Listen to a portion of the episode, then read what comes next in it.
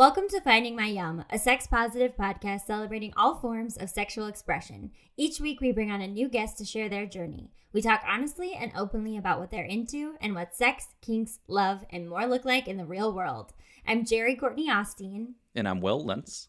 And we're your hosts. And today we are thrilled to have Doug here to talk all about LA Rope Dojo uh, and Shibari.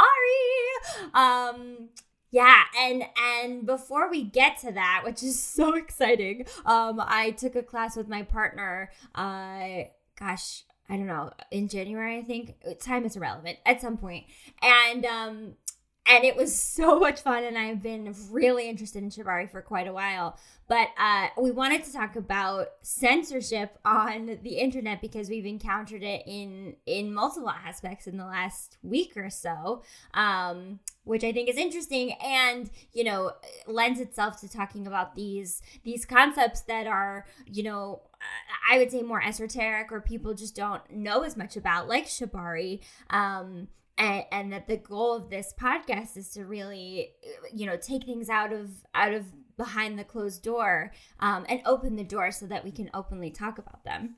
Yeah esoteric's a good word for that. Um, i like it uh, so yeah, we we had I think there's kind of two things that we wanted to bring up. The first is uh, something that we ourselves experienced, which was um, we we have a YouTube channel, as we've mentioned. If you guys have uh, if you guys have uh, not heard Subscribe. that yet, we do. Uh, yeah, and so we posted our um, interview last week uh, with Ask a Sub, and that word sub got flagged. Um, and so we posted it, had it scheduled, and then I got an email in the morning that was like, Your video has been deleted from YouTube uh, for dun, violating. Dun, dun. I know, uh, for violating these rules. And I was like, Oh no. Because um, I always make sure, like, you know, we're it's a video not for kids because the topic is not and like you know i try to go through all the, the proper channels and i'm just never really exactly sure um, ends up they flagged it for the word sub because um, they just have an auto read for that kind of stuff look of, of people looking for ways to get more subscribers to their youtube channel. Like sub for sub apparently is like a, a video kind of thing. Like if you subscribe to ours we'll subscribe to you. And so mm-hmm. it gets flagged as a scam. And so i just you know respond i appealed it. And i was like uh, just so you know sub in this instance means submissive. It does not mean subscription. And uh, and then like within the day they were like oh you're all good. Our bad. Uh, it's like cool. Thank you. Um, so it wasn't the most um, you know, laborious uh, attempt to get it back, and, and, and we were able to get it back, and so that's great. Um, but it does kind of show, as we were kind of talking earlier, like it can flag certain things that may not be the interpretation of, of, of what we meant. So, um, so I, I found that to be interesting. Yeah, um, I think it's interesting too that when you said submissive, they were like, "Okay," totally go know? for it. Um, because on the on the flip side of that, on both Facebook and Instagram, there have been so many censorship issues with sex workers and sex educators, even talking about sex, using the word sex. Um, and so the the group that I love, that I've had so many guests from this group on the podcast, Sex Positive Universe for uh, Female Identifying People, Women with an X. Um, is just like it, we they got shut down and it got reinstated but you know uh, just this policing of bodies and this policing of content with blunt solutions is it uh, it's it it is so i just think it's horrible because it it really like it prevents us from seeing a variety of different content and um, you know actually educated perspectives and people talking openly and honestly about pleasure and sex and sexuality um, and relegates everything into this like negative censored category where we we shouldn't be able to talk about it we shouldn't be able to see it and and that just feels like a really really big bummer. And and and a huge impact on my life. Like that that group has been incredibly influential and and hugely impactful in like my own journey.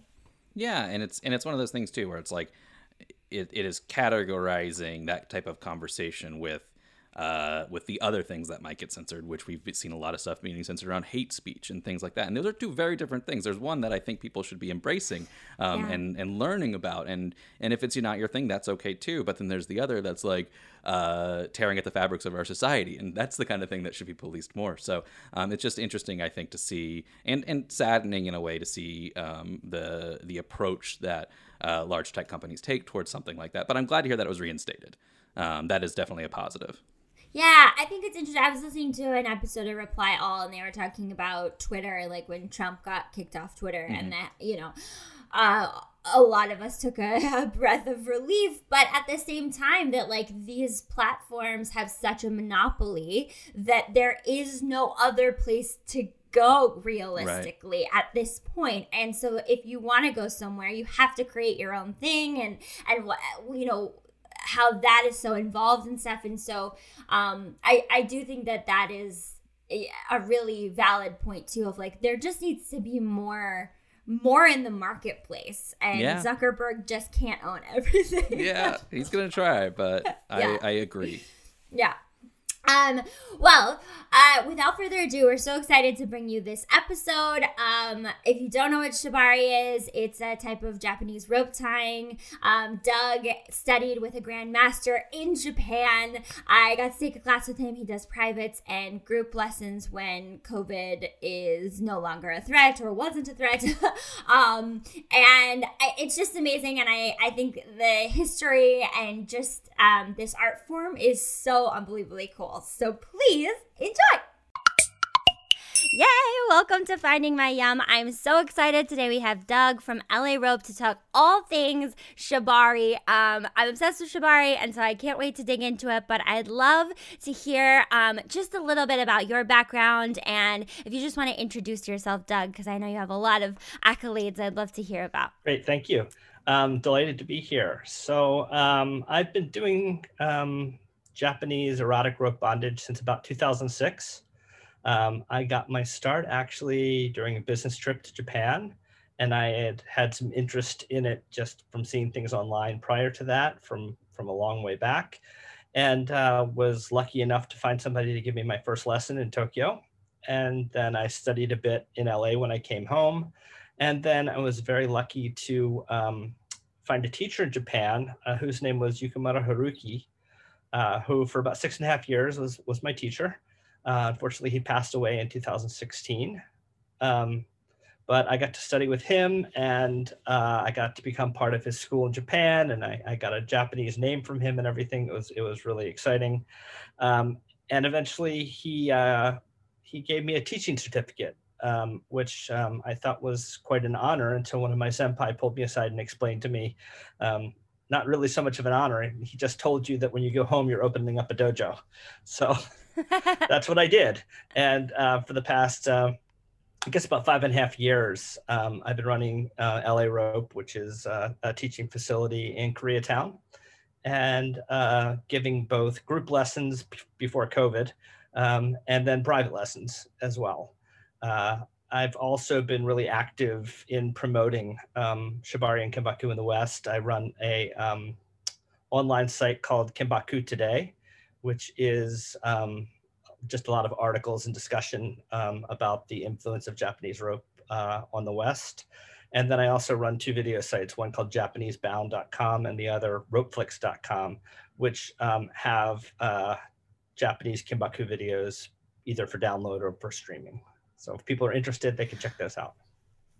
Yeah, amazing. We can put links to those as well. And so, can you just clarify? I, w- I want to get deeper into into all of those goodies, but um, what is Kinbaku versus Shibari, or are they the same thing? Uh, they're the same thing. They're two different words for the same thing. Okay. Um, and Got one it. of the things that's interesting in the West is the only people, only thing that people like more than tying is arguing about tying. Um, okay. And so, for for Japanese words, there's usually two pronunciations for, for kanji. One is the basically the Chinese pronunciation, and the other is the Japanese pronunciation. So if you look at the kanji for Kimbaku and Shibari, they both have baku as the main kanji. Um, So mm. when you add the baku, when you add the uh, hiragana ri to it, it becomes Shibari.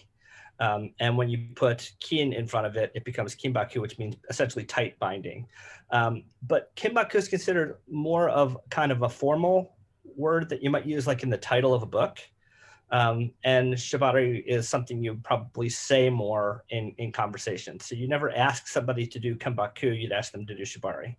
Um, but you might have okay. a class in kinbaku in which you did shibari. So people like to argue about whether it. it's emotion or what it has to do with tying and whether it's formal or not, and and all those things. Um, most of the people in Japan um, don't really make much of a distinction. Um, it's a bit like us arguing about whether someone was tied up or whether they were bound. Got it. Yeah. Okay, that makes sense.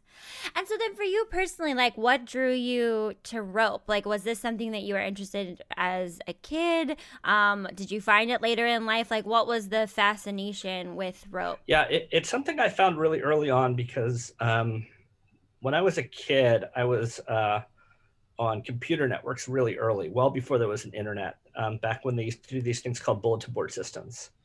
And um, when I was 12 or 13, I came across these pictures um, of Japanese women tied up. And it would take like 35 minutes to download one picture. And it was green and white dots on the TV screen. And I had to save it on cassette tapes and, and all this stuff. But it, it blew my mind. I just loved it so much. Um, and that's why when I went to Japan, I, I had to figure out like how I could get, get access to that. And uh, one of the things fascinating is I came to realize that most of the pictures that I was seeing um, when I was a kid uh, were taken by a famous Japanese photographer uh, named uh, Sugiura Norio, uh, who is well known as one of the top Japanese erotic photographers. Um, and uh, I actually got to meet him and study with him and get to know him fairly well. Um, in, my trip to Japan. So that was one of those moments when, you know, everything kind of came full circle for me, which is really fascinating. Yeah, isn't that funny? The world is so uh, kismet. There's always like such amazing, uh, just bringing together of of manifesting what what you're into. Um, and so I'm curious then of like, was this something that was like talked about in in your household or even growing up? Like was was sexuality and and these different kind of expressions something that was uh, you know talked about in your family or was this more taboo? Um like was this like a thing that you were doing on your own or were there uh, like people to talk about it with? No i mean that's a really interesting question. Um the one conversation that i had with my mom about it um the sum total of the conversation, I think, can be summarized by her throwing the Bible at me and telling me I was going to hell. So, uh, oh wow, okay, so slightly restrictive sure. environment, um, and uh, yeah, very religious mother, uh, not religious father at all, but um, yeah, sex was a very taboo topic and um, you know something that had a lot of shame attached to it. And the generation that I grew up in, there was no internet as I mentioned, I was on bulletin board systems. That was my access to it. Right. But but I think people of my generation oftentimes feel um, very isolated and alone with those kind of feelings because it's something you're drawn to, but um, th- there's no place to go that's telling you it's healthy, that it's appropriate, or that it's even shared. So um, mm-hmm. I remember as a kid going to a uh, local pharmacy where they had a magazine section. And there used to be these um, old classic detective magazines that always had women tied up on the covers right? And uh, of course i was you know always buy those and was really drawn to those. Um, yeah. but i didn't think anybody else thought that it was you know interesting for the reasons that i did right? I thought, oh, these people okay. are really into true crime stuff, but I'm just buying it because I like to see the pretty girls tied up, right? Now Got I come it. to realize that there's a whole generation of men like me who are influenced in exactly that way, um, and and that's totally. why everybody was buying those magazines. Right it's all it's so interesting i mean the way that we treat um, sex and sexuality within this country and globally but particularly within this country is like it, it is really isolating. Like it, it does make you feel like somehow you're alone and you're the only one having these thoughts which is like insane. Right. yeah. Yeah. Um, and so I'm curious then when you went to Japan, like was it easy to find was it easy to find shibari was it easy to find you know a rope class or or to find these resources or is it more is it more hidden there Um, it's it's a bit of both. So I, I was really lucky because I was able to go with somebody who had some some access, who had written a book, and the book was being translated into Japanese. So we got Oh, to meet cool. people. Um, but really early on, there were very few people going to Japan, um, and having the Japanese come to America was unheard of. So um, I think Mm. that uh, at the time we brought Yukimura over, I think it was 2010, 2011. I think he was the first Japanese sort of master to come and teach in America. Um, and then we did the same Oh, thing with cool. um, a guy named Akira Naka a couple years later, and that was the first time he had come to America. And now it's very routine; they come all the time. Um, but it was really an opening up of, of that connection. So uh, I think we were met with a fair degree of enthusiasm on one hand and skepticism on the other, because they didn't really Okay. know uh, what to, to make of these Westerners who were interested in this thing that was very Japanese and and very guarded. Um, and in Japan, uh, if you know where to look and if you know the right people, it's everywhere. But if you don't, um, you'll never really be able to see it. You can walk past these clubs that have rope events going on every night in Tokyo, um, walk past the door every day for most of your life and have no idea what's happening.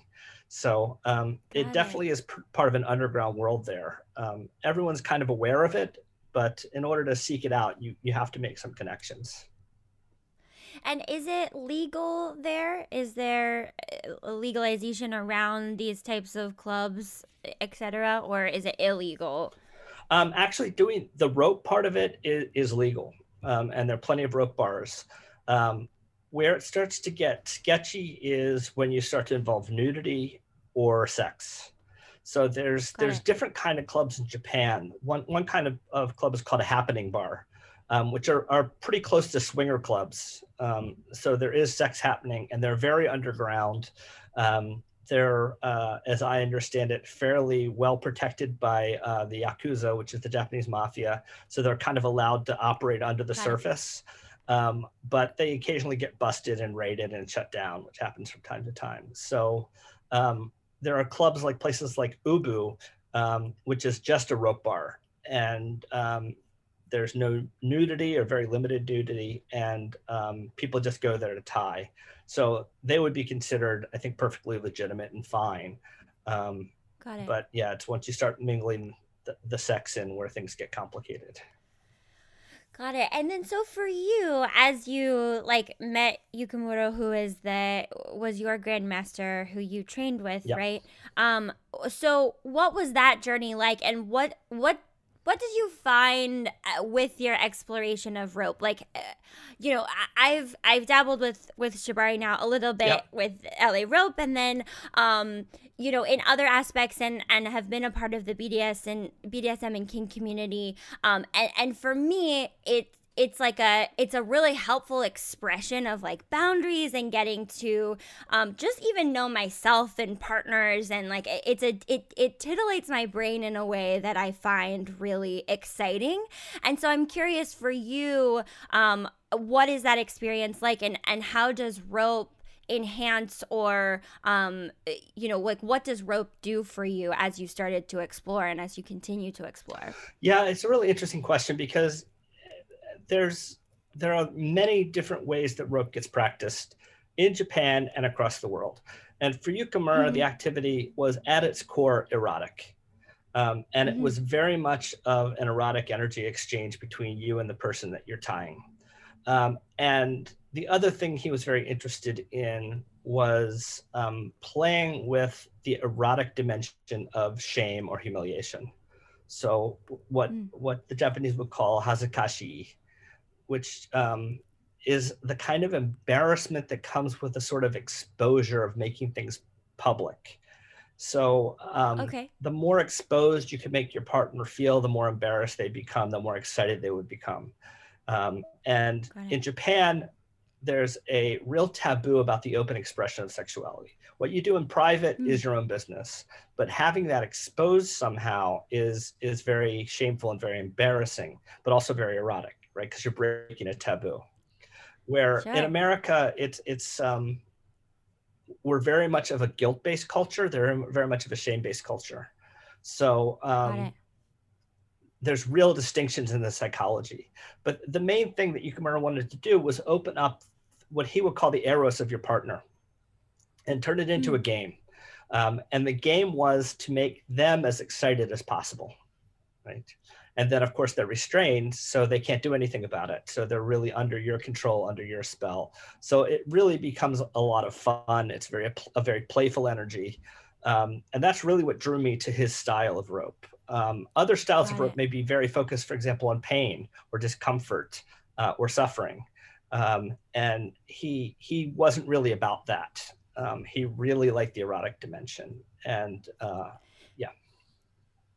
And then for you, are uh, have you been like the top and the tire, or have you experimented with both sides? So my my energy is very much on the top side.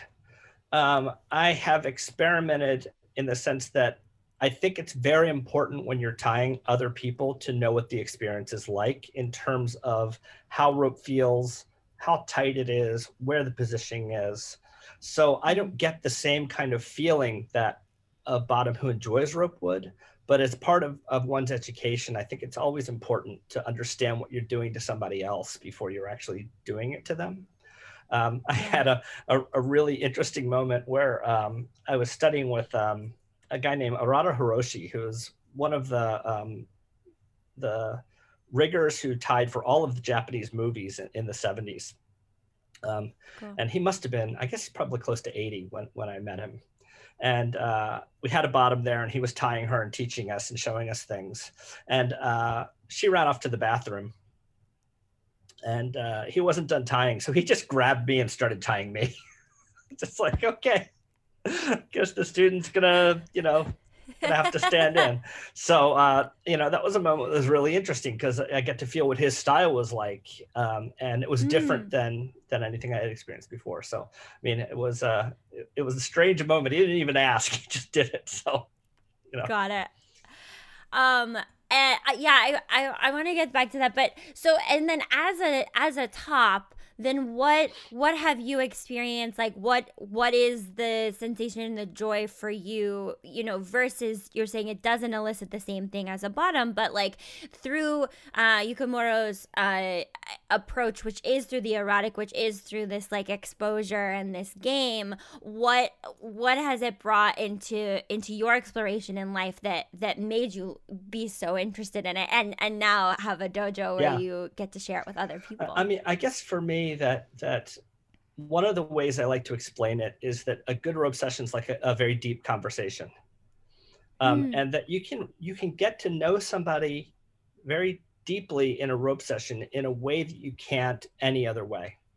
So you're sharing something intimate, something connected. They're exposing a part of themselves, and you're exposing part of yourself to them, um, which is really powerful and um, part of that game and part of that play also has to do with things like rejection, right? Because mm. you're constantly pushing into um, their erotic psyche.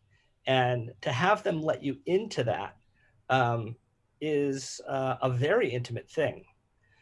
But you're also mm-hmm. putting yourself on the line because you're pushing in there. And if they push back and say no, um, I mean, that can feel pretty awful, right? Um, it, mm-hmm. it is a mm-hmm. kind of rejection.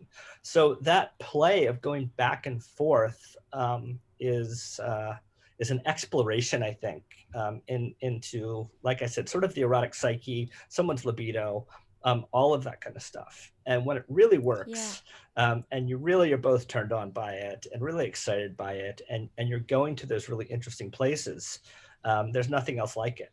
So for me, getting yeah. to that space is um, that's where the magic is, right? It has nothing to do with the patterns or the ties or the procedures. Sure. It has to do with the, the communication that you have with your partner.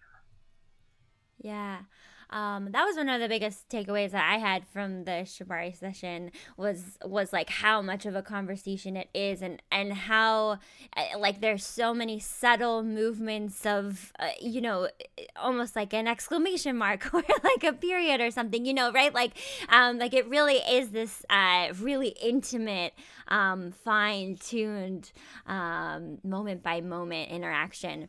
And so um, I want to dive into the history of Shibari, but I do want to clarify something you were saying before about, you know, where uh, the other master that you were working with kind of just brought you into yeah. being a bottom and tied you. And just talk a little bit about consent and what that looks like within within Shibari and, and sort of what you teach as well, because I know that that is a very big eh, eh, component and it's a very important aspect. Yeah, c- consent's a really interesting topic, um, especially in comparison between what we do here and, and what happens in Japan.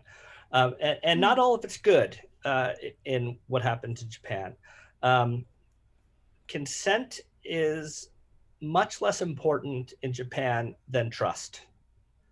So mm. um, we tend to be in the West very upfront about uh, what we're going to ask people to do, how we're going to do it. Um, we want enthusiasm. We want a yes. We want you know everything to be very clear up front. And yeah. um, and I think for good reason because um, there have been a lot of problems with that. There is a long history, particularly in terms of, of gender issues of exploitation. Mm-hmm. So I, I, think having that dimension is incredibly important. Um, in Japan, the relationship that you have with rope is based on a very simple question, which is at the end of the session, will this person want to do this with me again? Right. Okay. So yeah. everything you're doing, you're trying to think about in that dimension. So the next scene can be a little deeper. The next scene can be a little deeper. The next scene can be a little deeper. But what you're doing over time is you're building a relationship and you're creating a feeling of trust, um, mm-hmm. which is a more complicated issue than consent. The problem is mm-hmm. when you're building a trust relationship, you can misread things, you can overstep, um, you can cause problems because you haven't gotten that consent ahead of time. But I talked to a very, very famous um, bottom uh, named uh, Yuri uh, Tsunohara, who was the, the bottom for probably the greatest rope guy that ever lived, Nureki Chimuo. And we, I was talking to her about consent. She said, if I had if I had to give consent, there are places I never would have gone, which are some of the best moments of my life. Hmm. Um, because he knew what I needed more than I did, and if he had asked, I would have said no. Um, but they had a you know 20 year relationship of tying together, so he did know her well enough to sort of push those those boundaries. Um, at the same time, now we hear stories of people who do take liberties without asking permission in Japan, and some of the history of adult videos and things like that were absolutely horrendous. Um, so it was something that was taken advantage of um, in a lot of cases. And because Japanese women tend not to want to make a fuss, they want to not speak publicly about things. Um, a lot of really bad things happened um, that yeah. were never given voice. So I don't want to valorize that as a way of thinking about things, but I think you have to have both. I think you need to have at mm. least the broad notion of consent that everybody's on board with what's happening. But also, I think there's something beautiful about building a relationship that's grounded in trust as well. So that allows you to sure. progress to deeper and deeper levels. Um, and having conversations yeah. about things and communication about things that are open and honest and, and complete really important yeah I love that, and I think like you know this distinction of consent and trust is really important. And and one of the things that that's that jumps out to me, I was having a conversation with a um a woman who is a, a sub, and she's like a huge advocate for subs and speaking about like what it is to be a sub, um and you know she has like the the uh traffic light system. Yep. And so I think what comes up for trust with me is like you consent to what's happening we get an enthusiastic yes and then there is you know levels of like yellow i i need some care i need somebody to check in you know i need you to check in with me um it's not like an outright no and then red is like an outright no so that there is some kind of like if something goes really far there is a way to have trust and communication of like okay i need to stop i need a moment you know whatever um and so just to clarify for for the the work that you do in the dojo there is very clear consent of all parties of Absolutely. this is something that i want to do yeah there yeah. has to be cool i mean that has to happen up yeah. front um, and i think that um, you know consent is one of those issues that is far more complicated, I think, in the. BDSM world than it is maybe in the vanilla world. Because Sure. when you're dealing with things like like pain or restraint or humiliation, oftentimes part of the psychology is that we want what we don't want, right? Yeah, right. So it's complicated because sometimes a no is a yes, which is why we have safe words, right? Right. Um, so we have kind of things in place to to help with that, um, but nothing takes the place of honest communication. And I think Right. what I see happening with consent violations more than anything else is oftentimes tops or dominants not being honest about what it is they want. Mhm. um, they want to have sex with their partner. Their partner doesn't want to have sex with them. So they're going to figure out a way to make it happen right? By skirting the rules by getting them turned on by renegotiating. Instead of saying i really want to have sex with you and the person says i don't want to have sex with you the appropriate response is then we shouldn't do a scene together because we don't have our interests aligned. Right. Rather than trying to manipulate the scene into getting what you want find somebody who wants Yeah. what you want and then make that happen totally. um, and Yeah. you know that's that's the best right is when you can find somebody who, who wants the things that you want and um, you know the, the more you look you find they're out there right um, Yeah. but pushing absolutely. things There's so when, many when they're not right um, that's i think a recipe for for causing serious problems Yeah. Um thank you for for just exploring that for a bit. So I'd love to talk now about the history of Shibari and how how it started um and like what wh- what the roots are um because I think this history is so fascinating and I think it it it also lends itself to the conversation of kind of how BDSM started here and where where kink comes from and Yeah. and, and certain like play play things that we use as well. Yeah. Yeah, so um, I, I think that there's a, a lot of ways to think about this. Um, uh, in Japan, um, the roots of of getting tied up um, they go way back, um, and they come from a couple of different places. Um, one of them is an uh, old martial art called Hojojutsu, was the battlefield art of of binding prisoners, which later became a policing technique. Um, and it, we can say that that's a way in which rope and bondage entered the Japanese consciousness, but it's not. There's not a direct line. It's not like people started tying up prisoners and then started tying in the bedroom, right? The same way we look at at um, people getting flogged, right? Getting flogged on pirate ships is not the same kind of flogging that ended up in the BDSM dungeons, right? God, you know, God forbid, because yeah. people died. You know, it was it was truly torture. Um, same thing. The purposes were so different that that that they're not the same. But um, some of the techniques got passed on, and certainly the the idea of it being part of Japanese um, sort of cultural consciousness was important. Same thing with kabuki theater. Lots of people getting tied up, just like we have lots of police procedurals where people get handcuffed and put in prison. Uh, they had people getting Sure. tied up and, and you know uh, being subjected to rope torture and things like that. So again, it was visible, um, and uh, it- has that long history. And I think there's something about every culture that eroticizes um, things that have to do with disciplinary technologies like policing, right? And that's the reason we have whips and handcuffs and those things in the dungeon. In Japan, the aspects of material culture were bamboo, cloth, and rope.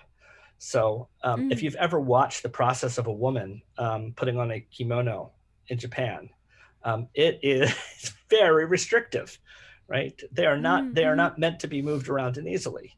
Um, so there, there's there's those kind of elements, um, and also um, tying is just something that um, you see a lot more of in Japan. Everywhere you go, you'll see Mhm. rope. Um, you see, um, you know, construction sites um, will be bamboo and rope. They won't be they won't be Oh, steel um, Okay. scaffolding. Um, bridges and fencing will be wood and rope.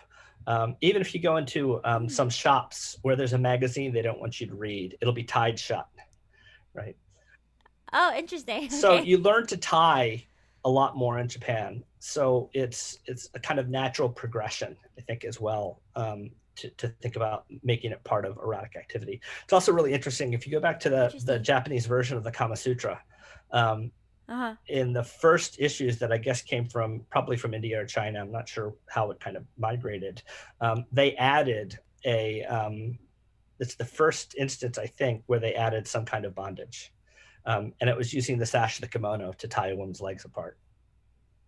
Oh, so interesting. It, it's okay. kind of embedded in the sexuality from the very beginning. Um, Got it. So it's it's kind of yeah, it's kind of there from from early on.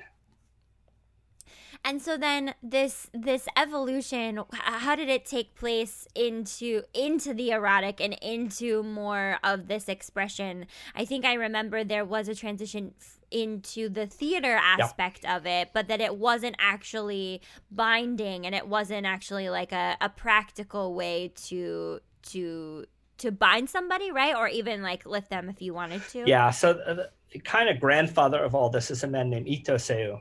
And Ito was a painter, he was an author, he was an artist. Um, and his day job was he was a theater critic. And the story is that when he was young, he went to the theater and saw a kabuki play where a nurse was tied up. Um, and it stuck with him forever. And he became absolutely fascinated with the idea of, of binding women. And then later in life, um, he uh, began doing that with his wife and, and uh, with uh, another woman and um, taking pictures of it. So a couple of things have to kind of come together. Um, one is the interest, uh, but the other is that for the first time you're getting photography as a more mainstream activity. So a lot of this had been art before that, and um, also um, publication of magazines and journals starts to happen. Mm. So um, he's able to start showing um, his interests. And and initially, uh, he was also a researcher. He wrote about um, early rope torture in a number of books, um, and almost immediately they were banned, right, for being obscene. Oh wow! So sure. um, he was branded a pervert from very early on and had a very hard life for a long time. Um, but he was absolutely dedicated um, to to pursuing this, and uh, yeah, did an enormous amount of art and writing and uh, was highly influential. And I, I just should say as a, an aside, go back to the circle back to the earlier conversation we were having about um, cultural shame and, and inaccessibility. There in the 1950s, some really fascinating roundtable discussions of both um, tops and bottoms, talking about um, this. This is actually called in Japan a segment of abnormal sexuality. Um, so oh. they they felt very isolated and they were doing this roundtable and women were saying things like you know why do i want my husband to come home and punish me like why do i want that that's not normal that's not mm-hmm. right you know why where did these desires come from and uh, some of these men saying like you know I, I don't i love my wife i don't want to hurt her but i do I do want to hurt her, right? I, I want to punish her or suspend yeah. her or tie her up, make her struggle, and these kind of things. So they were really wrestling with this feeling of being abnormal in Japanese society and yet feeling like right. they needed to do this. So they became part of this underground world where they were writing articles, where they were doing some photos, they were doing things like that at great personal cost um, to really mm. explore mm. aspects of their own sexuality. So um, there, there's in the 1950s and early 60s, um, there's really that underground moment where um, something's struggling to get out in, in their culture. Um, and it sort of explodes in the 70s and becomes very much more popular and, and, more accessible. But you know, for 20 years, there's there's a group of people who sacrificed a lot um, in order to make that happen. Mm.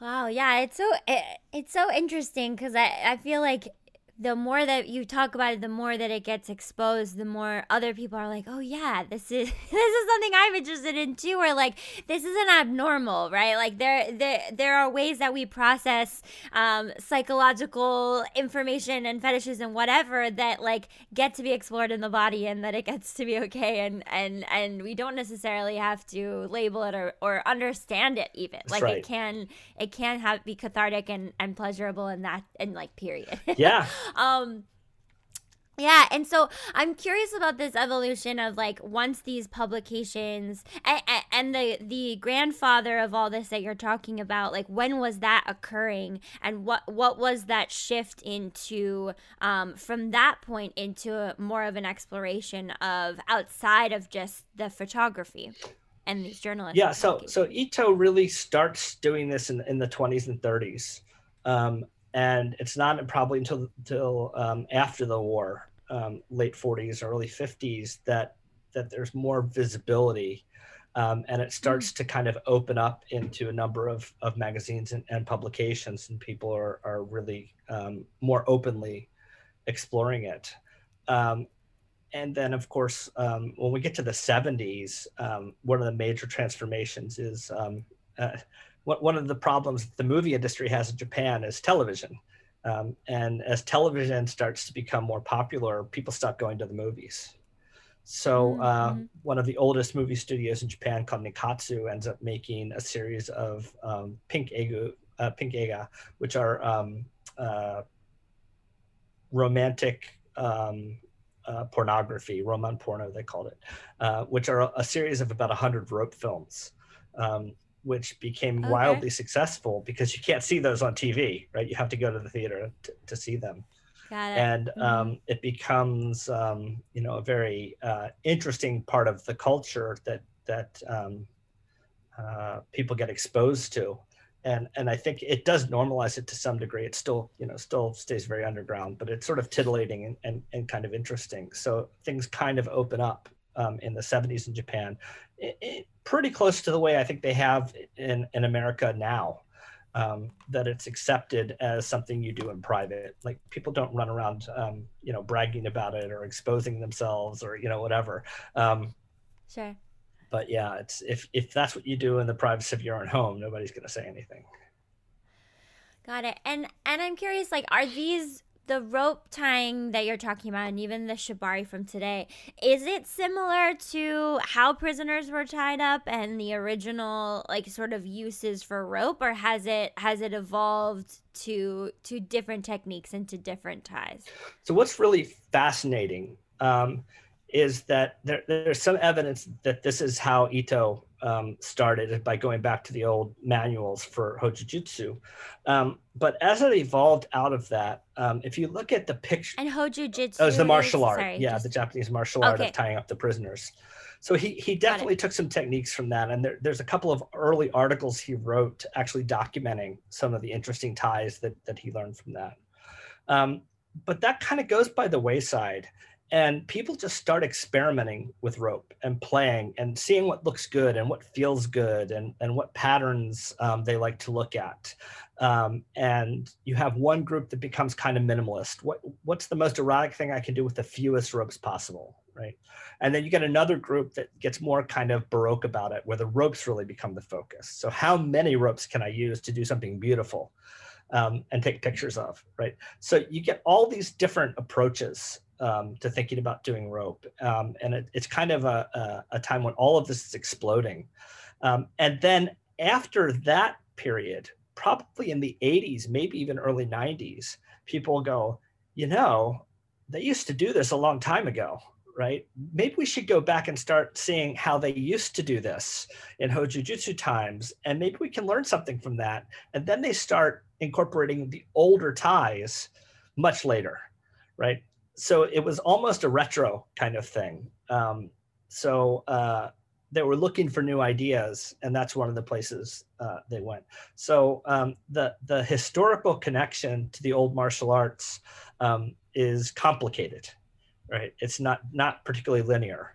Um, sure. Yeah. So that I mean, as yeah. most things are. Right. um amazing and so then as far as what you teach at your dojo and what la rope does like what how has been the experience of teaching and bringing this into you know into Koreatown and fostering a community of your own um, that shares this technique and shares this kind of experience and conversation? Um, you know, for me, um, the greatest joy that I get out of it is teaching new couples and seeing them find a new way to express themselves, enjoy each other, engage in something erotic, do something fun. Um, one of my favorite uh, stories is I had a couple who um, someone had given them one of my rope classes, private lesson, um, as a wedding gift. Oh, oh, what an awesome right? wedding Yeah. so they come and they take the class, uh, and uh, they sign up for another class six months later, and the couple comes back and she's six months pregnant, and I'm like, I'm gonna take, uh, I'm gonna take credit for that. awesome. How funny. Yeah. That's amazing. Uh, Um, so Yeah, yeah to me and and this you know i owe this all to you. It, it is all about communication and intimacy right mhm. and like i tell people i can teach you patterns i can teach a monkey patterns in a weekend right? They're not that important. Um, yeah. but understanding what you're doing with the rope what you're communicating what they're communicating back to you and how to build that conversation um, if you can master that right then then you've got something. Um, and i think not enough people teach that um, when they're talking about rope because i think it's very seductive just to say what's the next pattern what's the next pattern how do i make this more beautiful how do i take the next instagram picture right um, sure. yeah. and it's Yeah. never been about that for me. Um, uh, and uh, I, I try to steer my students away from that with varying degrees of success. Sure. Um, and so what is like the your future with the dojo? Like what's what's the what's the plan or or the vision for it? How do what you know, like what are you looking to create? Right now, keep the lights on. Um, you know, yeah, sadly. of course, gosh. um, and, and I think that um, you know the, the way that I like to think about it is I, I like to think about rope being for everybody, um, Mm. and kind of for every body as well. Um, so you know my greatest joy is really teaching new students i love doing introductory classes i love seeing the light bulbs go off and i love seeing people find um, that that space uh, so that's always going to be a big part of what I do. I, I do two, usually do two beginner group classes a month to get people interested. Um, and then whether people want to go further than that or not, um, you know, it's always going to be, you know, a, a kind of funnel where it narrows down to people who are going to have the deeper and deeper interests. So it's always nice to have a handful of students um, who want to, um, you know, learn at a deeper and deeper level. And my goal is to get to students, uh, my students to the place where um, I can teach them the way that I learned in Japan, uh, which was Mm. I never took a lesson from Yukimura. Um, our classes would begin with tea. We'd sit down and we'd talk for an hour, um, which were some of the most important parts of the lessons ever. And Mm. um, then the model would come in, and then he would hand me a rope and he would say, please tie one rope Yukimura style. And I'd tie. And I would get a response that varied anything from enthusiasm and uh, him talking to sometimes him turning away and working on his computer. he wasn't that impressed with what I was doing. Or if you were me, occasionally he'd just stop me, be waving his hands and going, no, no, no, no. Uh, and then, you know, show me what I was doing wrong. And then every once in a while, he'd come in and he'd tie something, and I'd watch, Mm. and then he'd have me replicate that. Um, and then we kind of experiment and play. And then afterwards, he would ask the model to talk about what had happened during the, the scene.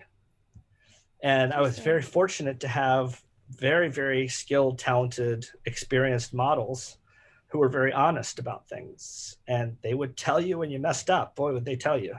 Uh, and they would tell you the things you did that were great. And uh, he would always say to them, you know, uh, to the model, because they were getting paid. Um, he would say, uh, "You must be very honest with me, and I'll know if you're not. And if you're not, I won't invite you back." Right. Got it. So they Yeah. were brutally honest, which was, you know, I, I think I learned more from the models than I did from anybody else. Um, because So was there emphasis at all on like specific ties or it was really just like figuring things out as you went and getting feedback when when he was interested in in what you were doing or you know depending on the day So um, one of the things that, and this is true of, of kind of consent issues too in Japan, is that the student, the bottom, whoever's in the kind of lower position, um, is responsible for doing their homework. So if you show up to a class with Yukimura, you better know something about Yukimura.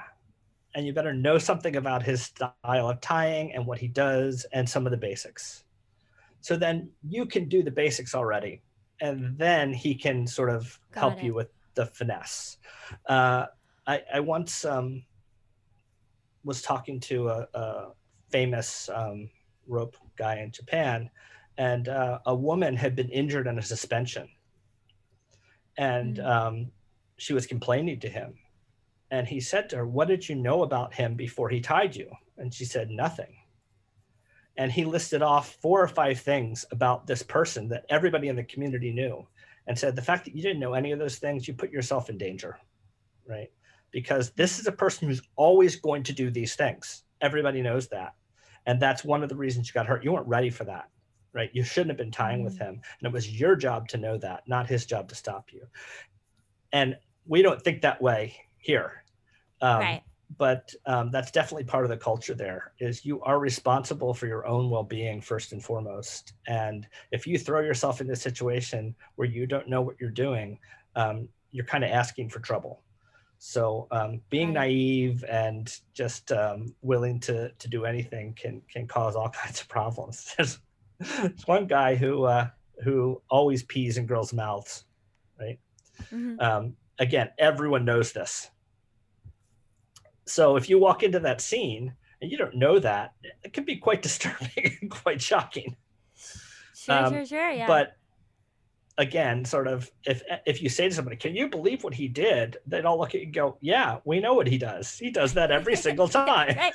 This is his this thing. is his thing, right? Totally. You know, it's kind of what he's famous Yeah. for. So, you know, So then when you're talking about cultivating this environment with within your classes, like as people continue, it, it is like this give and take of uh, you know, conversation and and and kind of experimenting and giving feedback and stuff like that, as opposed to like a rudimentary like here's a tie. Here you you know and, and try this and then here's another tie and whatever. It is like more of a a a, a, a co-experience i would say it like, is. So, so with my advanced students, what I'll do is I'll I'll just have them start tying, and Mm. then I'll watch, and at the appropriate time, I'll sort of say, okay, so what you just did here, here are three other things you could have done, right?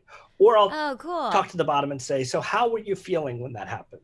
Or sometimes I'll say to the top, how do you think your partner was feeling? And oftentimes they'll go, oh, I have no idea, right? And it's like, ah, okay, you, you need to know at that moment. It was a very important moment and you weren't there for it, right? So Mm. it's much more about kind of dissecting what what a scene looks like than it is again about teaching particular kinds of, of ties. Um, and there's pl- plenty of places they can go learn that stuff if they want to. Sure, sure, sure. Um, well, this has been amazing. Where again can people find you if they're interested in signing up for a private lesson, which is what you're offering during COVID times, right? And then hopefully we'll get back to to group classes. But yeah, where can they where can they find you? um, laropedojo.com is the main dojo site. Um, Amazing. and um, can also see some of my writings and things at Kinbaku Today, which is my sort of online magazine site. Okay, cool. And we'll put those in the show notes as well. Um, this has been awesome, Doug. Thank you so much for sharing Thank and for for, for coming on. I yeah, I think Shibari is so fun and fascinating, and we you, my partner and I had such a wonderful experience. So this was such a joy.